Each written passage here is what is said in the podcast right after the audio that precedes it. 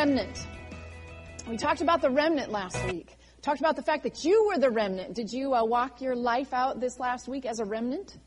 Uh, you know, a lot of times we think of remnant as not so cool. The remnant pieces of fabric are thrown on the back table to be sold for a very low price because they don't carry the value, right? Or the remnant chunks of wood after you have built something. Or what else do we have that's remnant? I don't know. The remnant of dinner. You know, those are the best parts of dinner is the leftovers. I, you don't like the leftovers? Who eats the leftovers at your house? You do. Okay, I love, my boys love the leftovers. I, I cook enough to have a huge, huge bucket of leftovers, the remnant of the dinner, and uh, it's gone by midnight because they have their second dinner around 9 o'clock. Anybody else eat a second dinner around 9 o'clock? Yes, Scott knows about this because he used to live with us. And I still have, okay, so my boys, they take their food serious. They take their food so serious that when there was uh, one night there was a remnant left over of dinner that they wanted to eat, and so they took Sharpie, a big fat black Sharpie, and wrote on the front, "No Scott."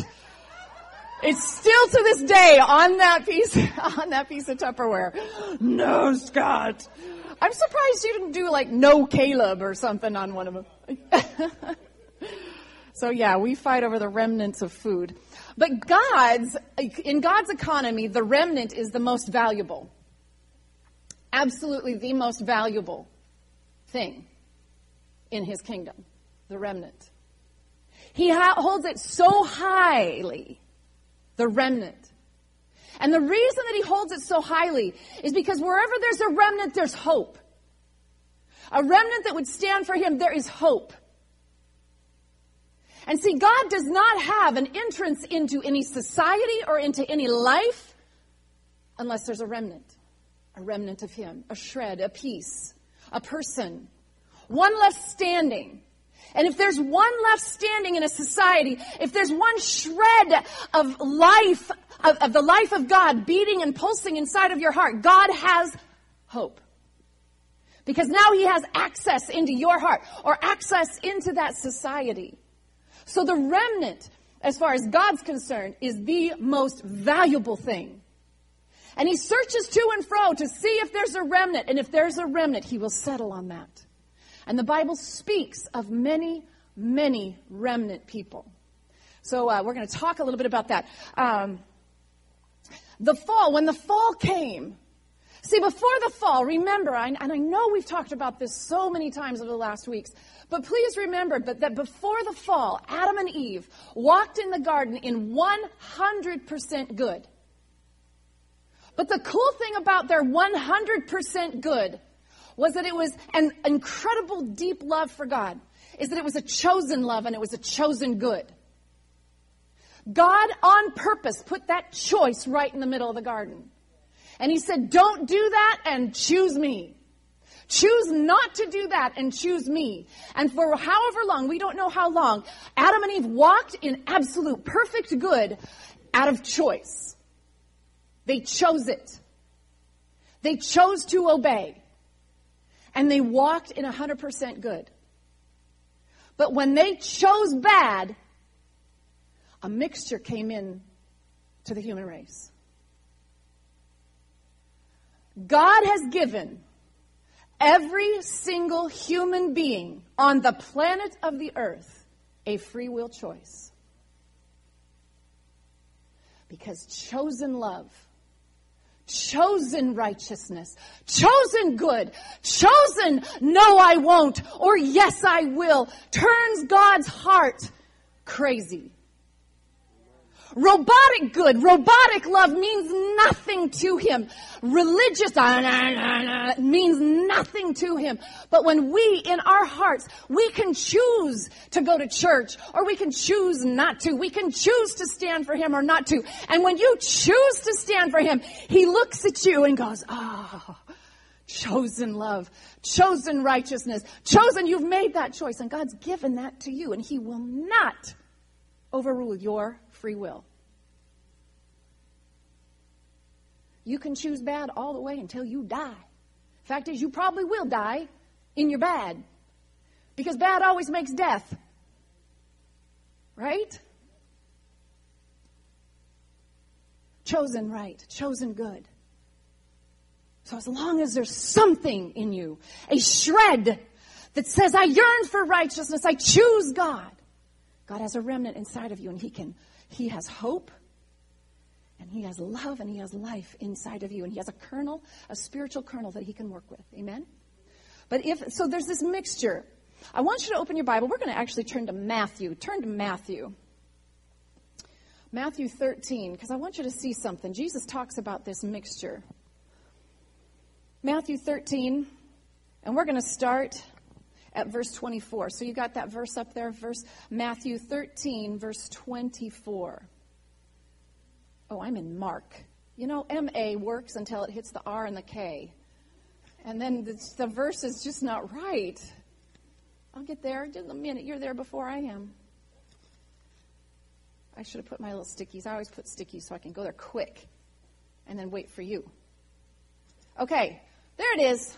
Matthew 13. Jesus told them another parable. The kingdom of heaven is like a man who sowed good seed in his field. But while everyone was sleeping, his enemy came and sowed weeds among the wheat and went away. When the wheat sprouted and formed heads, then the weeds also appeared. Very, very interesting. This speaks of what, exactly what we're talking about today. Funny story, if I may.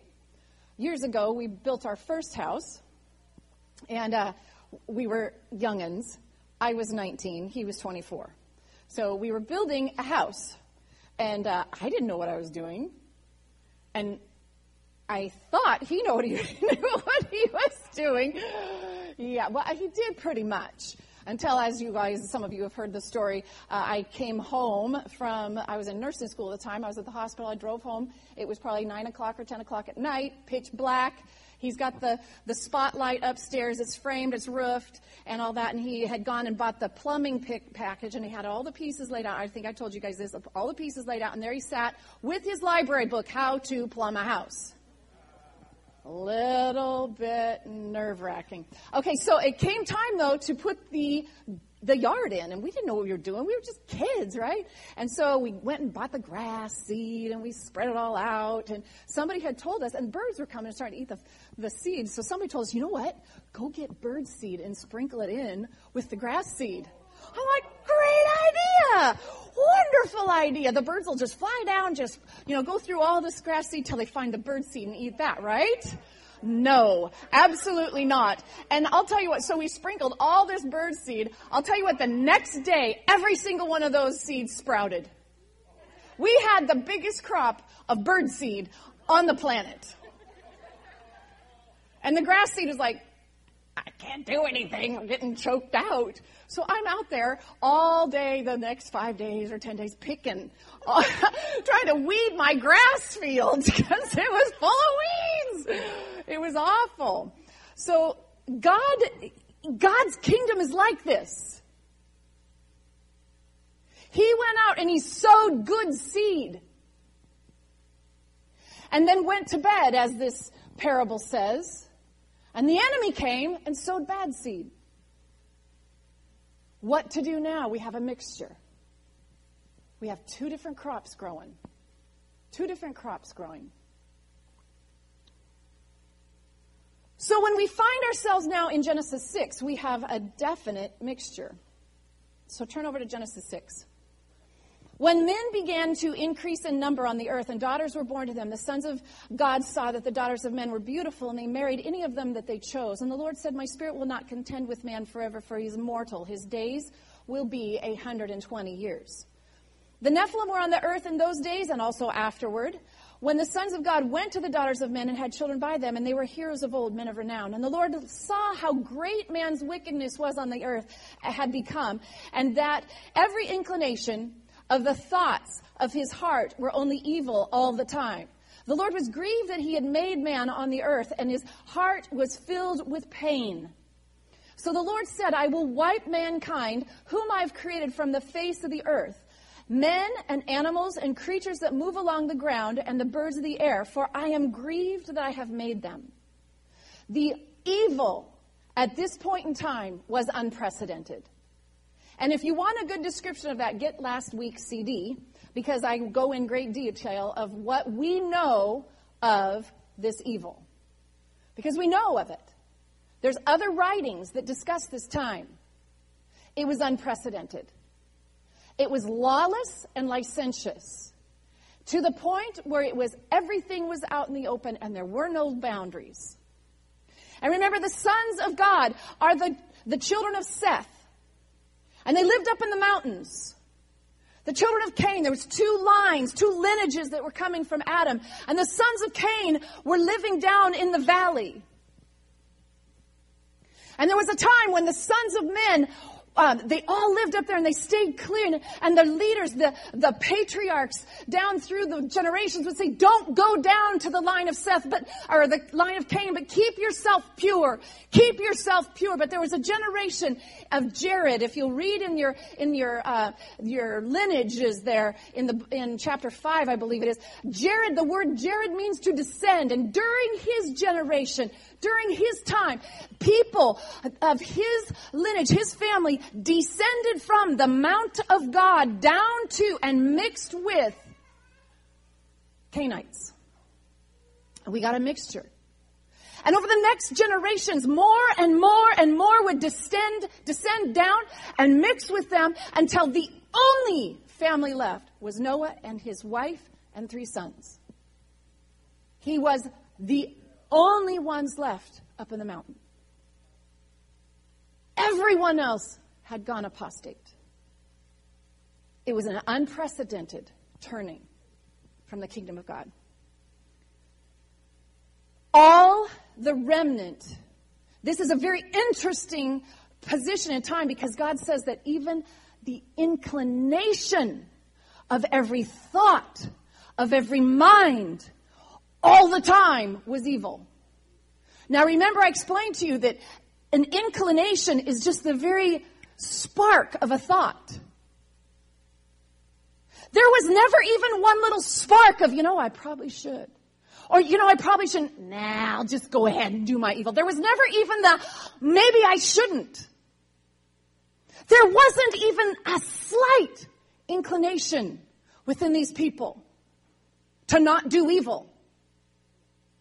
Try to imagine that. The consciences of these people were so seared that there was never even a guilt, not even a pang. And that is what the remnant is within us, and it was not present in these people. This is why, this is why at this point in time, God had no recourse but to judge. Our God is a God of justice. The pro, or the, it's either the Proverbs or Psalms, I can't remember. It says that God's throne, the foundations of his throne are, are justice. The very foundation of the throne that he sits on is justice. And within these people, he found no inclination of any thought all the time. It was all evil. So he had to judge. He had to. It's in his nature. I don't want to serve a God that doesn't judge wrong.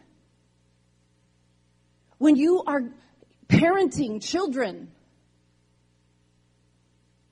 if you don't show them and let them experience the pain of wrongdoing, they became, become very confused within them of what is right and what is wrong, and there is none, and there's nothing, there's no fixity to their world. And then all of a sudden they could do anything. You don't understand. This world would be a mess if we did not have a righteous and just God. But yet when He has to be just, we all look at Him and go, you meanie. No, he should look at us and go, you dummy. Yeah. Don't do what's wrong. So I don't have to judge you. Just. Verse 8, but Noah found favor in the eyes of the Lord. Who remembers what the word favor means? Grace. This is the first time the word grace is mentioned in the Bible. Now remember, we keep talking about the fact that God is the most misunderstood being on the, in the entire universe. So here we have a God whose heart is pained with the evil. He's not angry, he's pained. He's grieving. He's sad. He's hurt. All of his dreams are up in smoke. Anybody ever feel that? How do you feel then? Up in smoke. And yet, this same God, who doesn't just go to all of it, he is so sensitive. He looks all over and he finds one man and he has now a remnant. Favor, grace,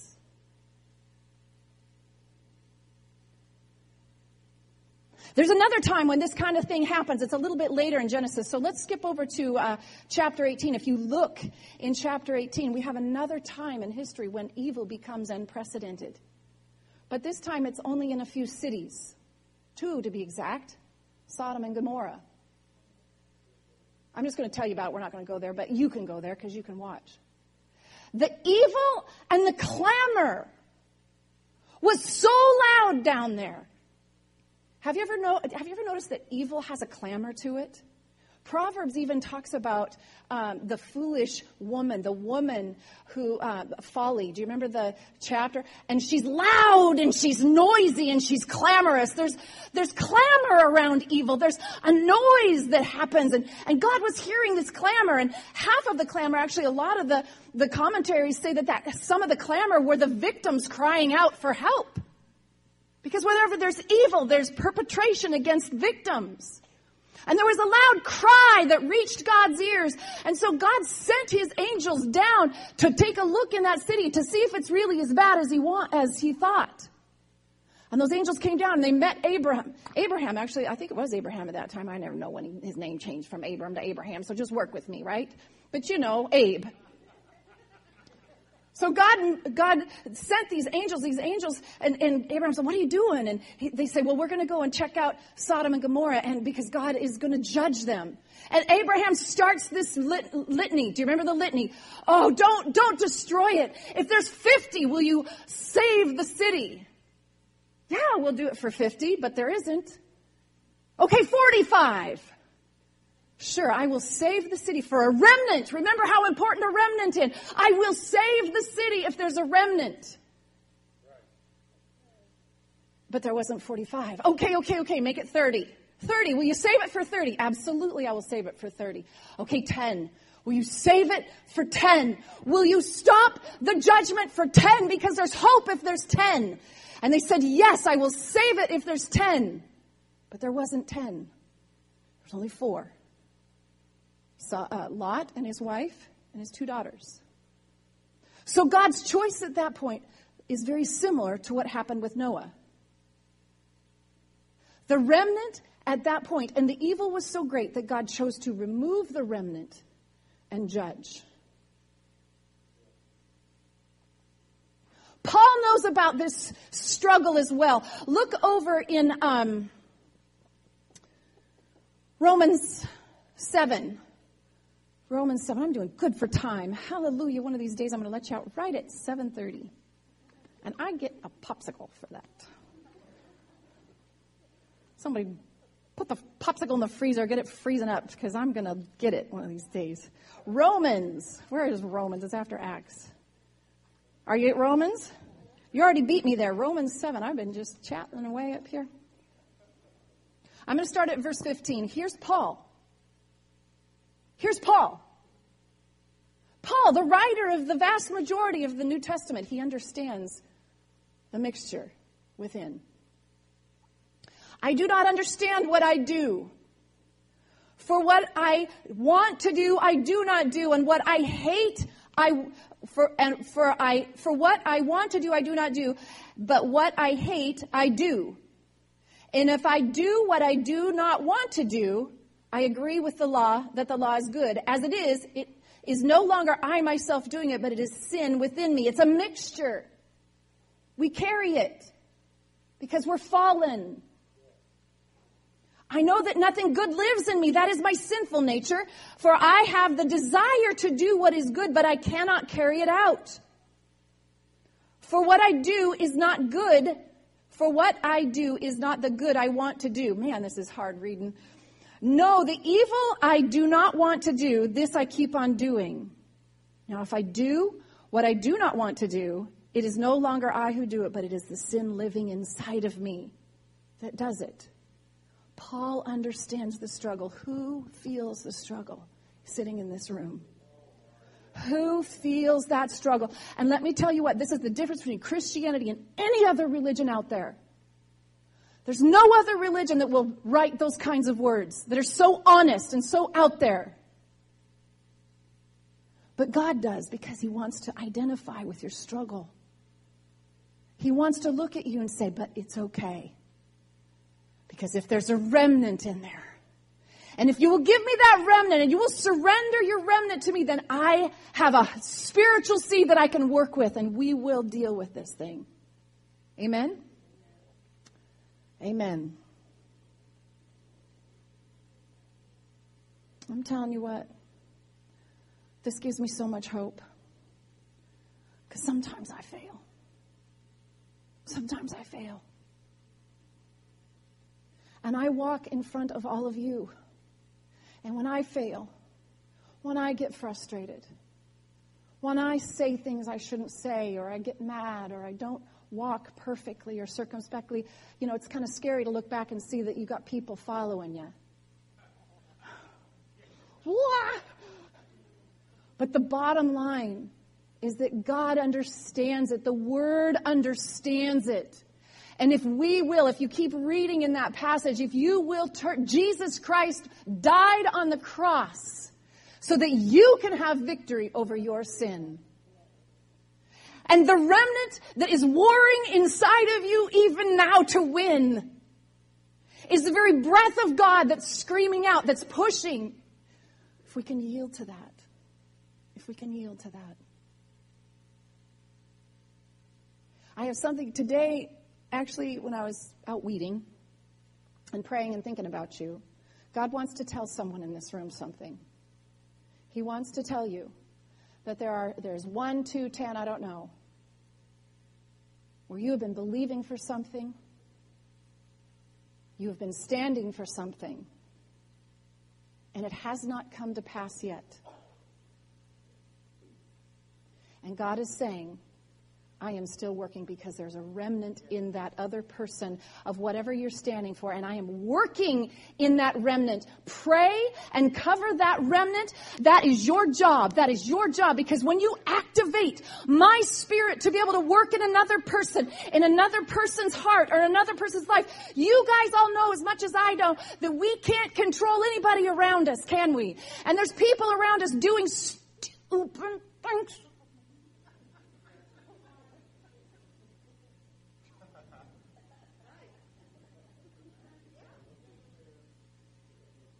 What can we do? You can pray. Because there's a remnant in that person that God is working on that God is moving upon, and you don't see it, and you don't hear it, and you don't feel it, and you are about to give up. You're about to say God doesn't care. He's not strong enough. He, oh, you know, evil always wins, but He is saying, uh-uh. Girlfriend, you, you don't know, almighty man of God, the struggle that's going on because if there's a remnant in that person, I will push and shove and I will saturate it with my presence until that person either turns completely around and away from me or begins to come towards me. The remnant.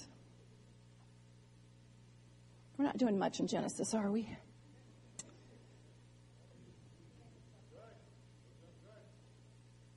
Okay, let's finish our um, wheat and tares story, Matthew. Because this is kind of the, the dispensation that we are in right now. And you know, I am not a huge end times person, you know, teacher, da da da da. You're not going to get a whole lot of that from me. Um, my feeling is, as God says, get to work, and I'll take care of it. I'll, I am working. I am doing everything I possibly can to bring the kingdom of God into this earth. That's my job. That is your job. And if you love all the end time stuff and figuring out prophecies, you go right on ahead. But if you're doing that instead of getting out there and doing your work, something's wrong. Okay? You can do that on the off hours of bringing the kingdom of God into this world. All right? I'm not going to judge what you do on your off hours. Just make sure you're doing everything you possibly can to bring the kingdom into this world. You're working with me? I'm not offending anybody, right? Okay, so we've got this mixture. The owner's servants come to him and say, this is verse 27, Sir, didn't you sow good seed in your field? Uh, chapter, Matthew 13, verse 27. Didn't you sow good seed in your field? Where then did the weeds come from? Verse 28 An enemy did this, he said. The servant asked him, Do you want us to go out and pull him up? No, he answered. That's not the right answer if you ask me. I think he should go out and do a little weeding in his patch. But apparently that's not what he's saying. No, he said, because while you're pulling the weeds, you may root up the wheat with them. Let both grow together until the harvest. At that time, I will tell the harvesters first collect the weeds and tie them into bundles to be burned, then gather the wheat and bring it into my, my barn. There is still a judgment to come. God will judge, He will separate. He will separate. And I will agree. When I went out and tried to pick out all the bird seed that had sprouted, I pulled up more wheat seeds than I did bird seeds. So I messed up our whole thing. We had to start all over again. Huh? Rye? It was all rye. Uh, what in the world? Anyway, I can understand this, and this is the dispensation that we sit in right now. You might be looking around and going, Where is God? Oh, He's there. He's watching, He's grieving the evil, but He's working His remnant.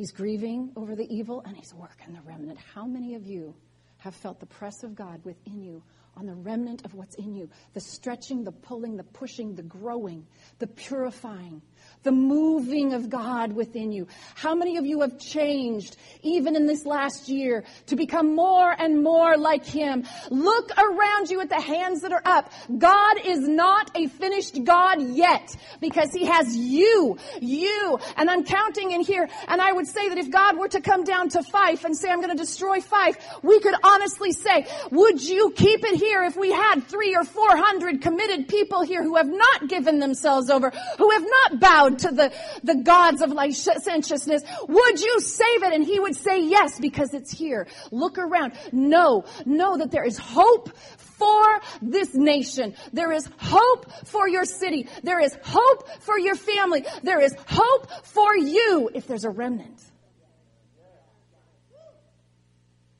Don't be discouraged. Satan wants to discourage you. Because if he can get you looking around, and seeing the evil get you bugged, get you sad, get you depressed. It's all going to die. And get you quiet and get you moved into a corner. Then he has silenced the remnant.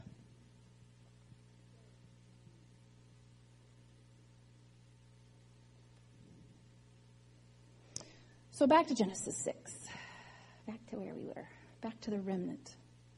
Noah is a very, very amazing man and his position in humanity at this point. He's spoken through throughout the rest of scriptures. He's referenced many times later on. And hopefully I'm going to be able to draw that out. But Noah was a man that in the midst of unprecedented, unprecedented darkness, he did not waver. He did not change And I want that to be said of me.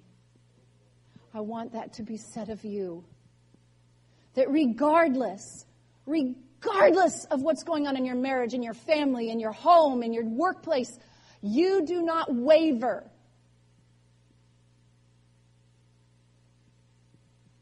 But it would be said that I searched the world and I saw great darkness, and my heart was grieved and pained. But then I saw you. And God had favor on you, mercy. And that is the story of tonight.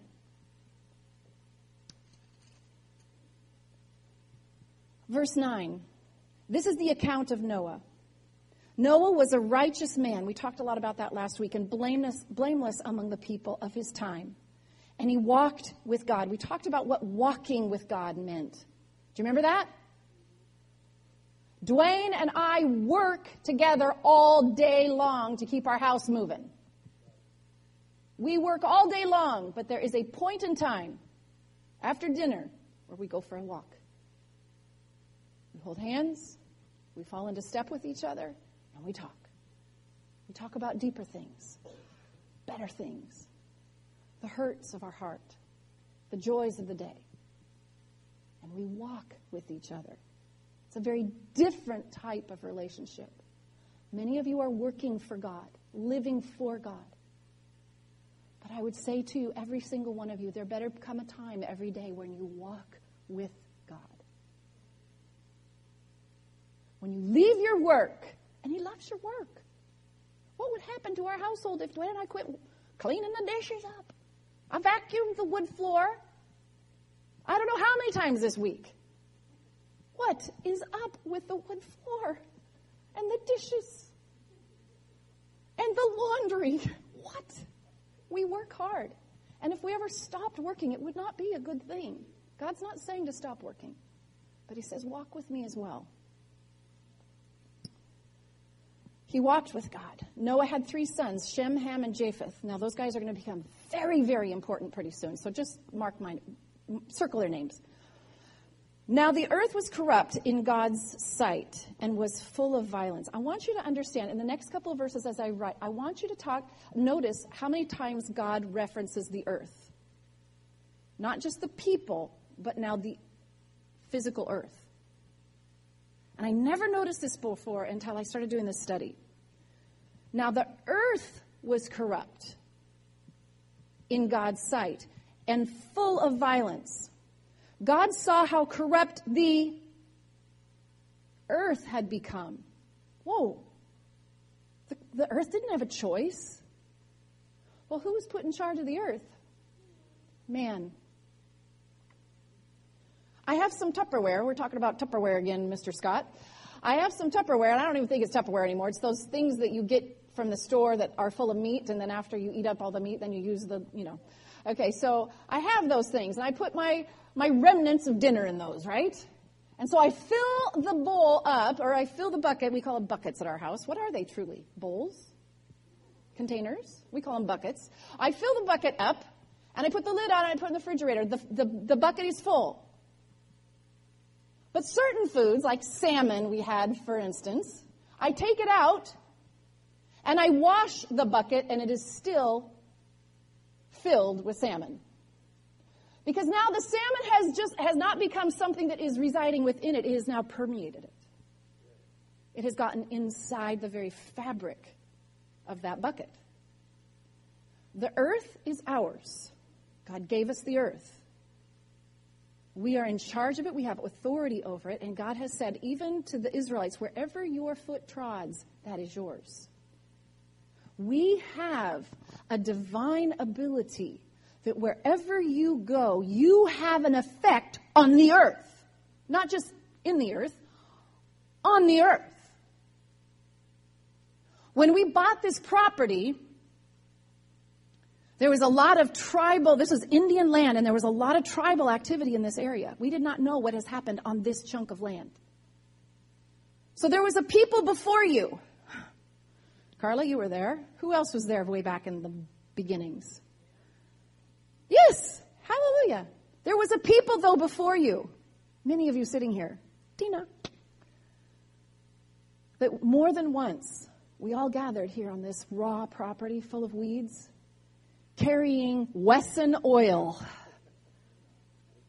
walking around this property, dumping oil everywhere, praying in the Spirit to redeem the dirt you come to to have church on. Because we have authority over the earth. And what's happened before permeates the earth, and we have a responsibility to redeem the earth. And I will tell you right now that wherever your foot trods, you're to redeem it. You don't wander through life. God sends you out. And he says that earth has been slayed with, with corruption. Now go out and redeem it as a remnant. You don't just get up in the morning. You get up in the morning. You don't just go back. You go about your day because God needs you to do that. So we have, we have walked the four corners of the property, I don't know how many times, praying and to redeem this dirt so that you can come here and you can feel the presence of and not the presence of demonic activity from years ago. That you can, we have had people walk through and just start bawling in this place. We have had people drawn as they're driving by. Would you continue to sanctify this land? That when you come on here, you're not speaking negativity. You're not speaking curses on one another, but you are delighted to see your brothers and sisters. Okay, back to Genesis 6. We gotta get through this. The earth was corrupt in God's sight and was full of violence. Once again, I want you to see that God sees. God is not a God that created and went away, He watches over His creation. Okay, six minutes. God saw, saw, how corrupt the earth had become, for all the people on the earth had corrupted their ways. So God said to Noah, I am going to put an end to all people, for the earth is filled with violence because of them. Do you hear that wording? The earth has become filled with violence because of them. I am surely going to destroy both them and the earth. So now God's going to destroy both them and the earth. I have often thought, why did God send the flood? Why was such destruction needed? And this is the reason. The earth had become so, people had become so violent. And they had filled the earth. His grand treasure had become destroyed. Absolutely destroyed. The word there, uh, Okay, those of you who just who are listening on the CD, I almost dropped my Bible. That would not have been good. Corrupted, destroyed, wrecked, ruined. Corrupt.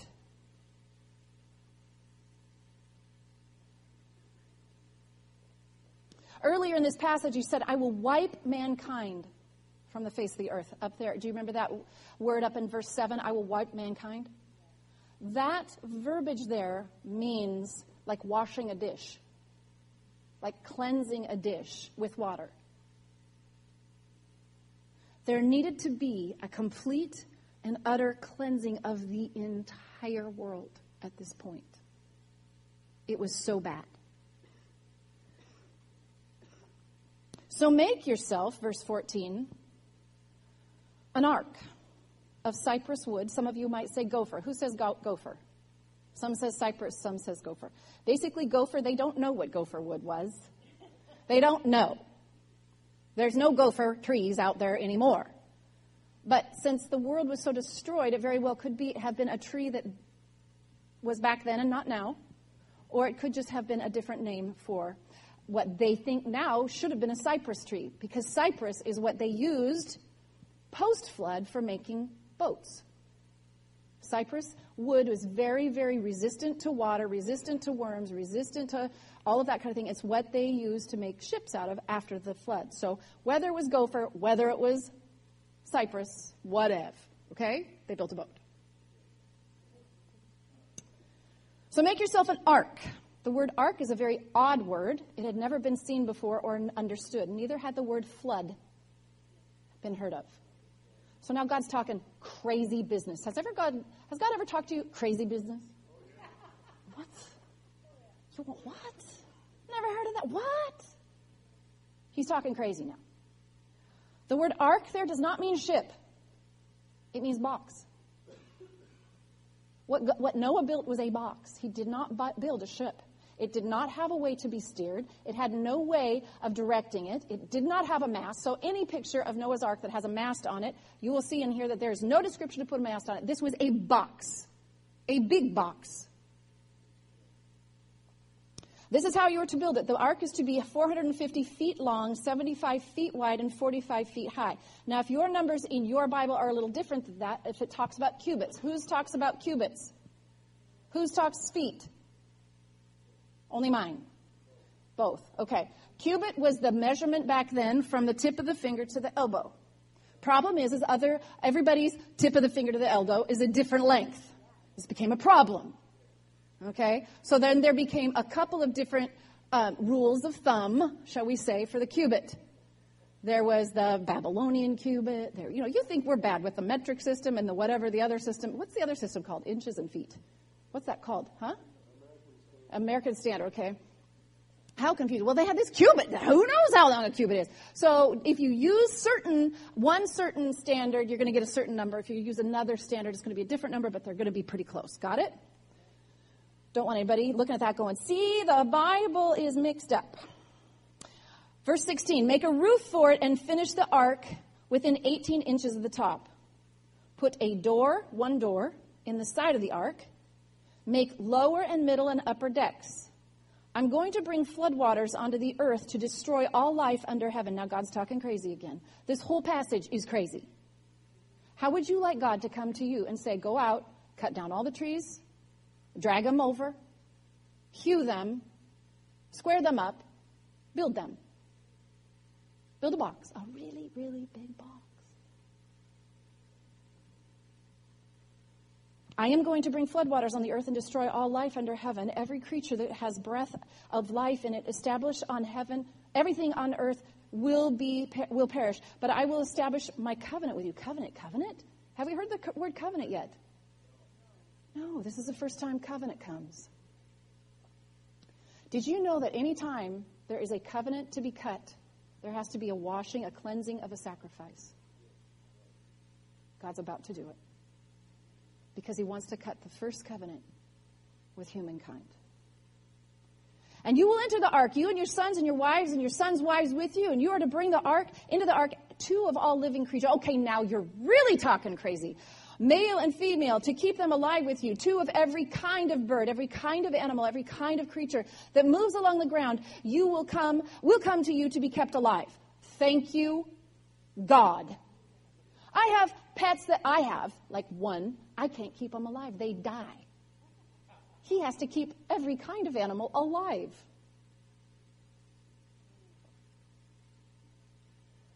They will come to you to be kept alive. You will take every kind of food that is to be eaten and stored away as food for you and them. Now, I want to give you a very quick picture in about 30 seconds because that's all I have left. I want my popsicle. Okay, maybe I can't. Maybe you have to come back next week. But this ark, this ark that we just described, has very deep meanings. It is a shadow, type, and picture of all sorts of things. One shadow and type is the Ark of the Covenant.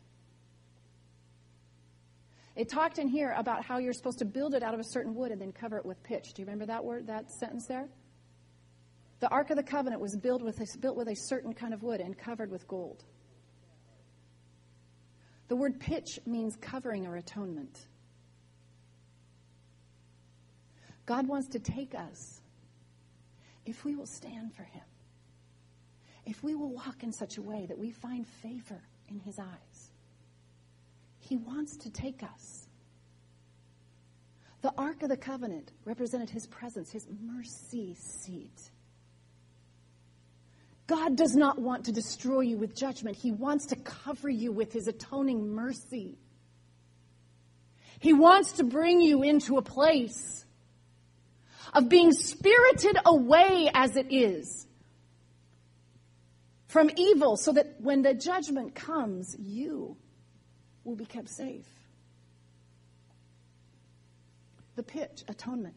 One door, one way. There's, you know, uh, what's the verse say um, uh, about the, I am the way, the truth, and life. No man enters but by me. Three floors. They talk a lot about that meaning uh, God the Father, God the Son, God the Holy Spirit. There's so many sh- types and shadows inside of this thing. So many types and shadows within the ark. Some would say this is absolutely impossible. I have papers here that, that take those sizes and they measure it all out. And the, the gross tonnage of what can be moved in that, if the average sized animal is the size of a sheep, they could hold over 125,000 of those animals. I want you to notice something. In the word there, it did not say every animal, it said every kind of animal. It did not say every species. So you didn't have a cat, you know, the Persian cat and the, the tabby cat and the this cat and the that cat. You had the one of every kind. You had the ancestral cat. One of every kind. And the way they figured it out uh, through the biological tree of, of species and kind the, of the numbers of what would be in there, even giving uh, point to the ones that are probably endangered and we don't know of, there was plenty of room on the square footage of the two floors of this ark for them. It can be proven. The size of that ship was absolutely seaworthy. All of the other stories in different cultures of how this ship was made and how this ark was made are completely unseaworthy. This one is completely seaworthy. In fact, the next ship that was built to this size did not occur until 1861. And it had the same dimensions. It's a very, very doable thing. It was not built to navigate. It was built to be a saving thing that just got kind of, you know, it just, it held it all and it just kind of, and then the, when the waters receded, it landed. God was in complete charge. Noah had absolutely no control over that ark. He could do nothing. When you climb into Jesus, you can't do anything. It's all by grace that we are saved through faith and that which is a gift from God. I'm telling you what, there's so many types and shadows. One window in this thing, it's the very top. He couldn't see down, he could only see up. In the midst of the storm that you're being tossed to and fro, what are you doing trying to look out and see all the trouble so you can worry and fret and try to figure out how to steer your life? People of God, you're not steering it, God is. Look out that window to heaven. Amen. It took faith for Noah to build that ark. I'm past my 7:30. No popsicle for me. Took faith for God to, or for Noah to do it. Actually, don't shut that Bible. It took faith for him. God calls you and starts talking crazy to you, what you going to do? What are you going to do? If it's just as simple as don't get mad at them, forgive them. Now you're talking crazy, God. Are you kidding me? You don't know what they did to me. No. Forgive them. God's talking crazy again. He's talking crazy all the time. Took faith for him to build that thing. It took faith for him to stand there as those animals started showing up. God said he's going to, I'm going to bring them to you. You keep them alive. God it took faith. Can you imagine? The Bible says here, we're going to read that he got on that ark seven days before the storm started. Seven days before the storm started. It took faith for him to climb on that boat. When God said, get in, you're like, blue sky, nothing's falling. Oh God, I just need to do a little bit. No, get in the boat. Took faith for him to get in the boat and the hellacious storm that happened after that. Can you imagine what in the world were they doing in there? Walk, you know. Oh my word. And then eventually it ended. We're going to talk through the whole thing, but eventually it ended and it settled down. And then, you know, they had to get out of the boat. And they can't see down there what's going on. It took faith to get out of the boat and go back out into the world. God has saved you, He's washed you, He's cleansed you, He's set you apart. And then He says, Go back out there. You can't hide. We can't just be these Christians drinking cow, a milk from a Christian cow, and only, we got to get out there again. Took faith. What an incredible God, uh, Noah. What an incredible man. Let's read the very last verse of this chapter, verse 22. Let's read it together. Can, oh, he's running. Maybe, let's see, I, maybe it's all the same in everybody's Bible. Because I want to drive the point home. Can you find it? Chapter 6, verse 20, 22nd. Let's say it together. Ready, begin. Noah did everything just as God commanded him. Bam, there you go. Bottom line. That's what set him apart. Let's all stand.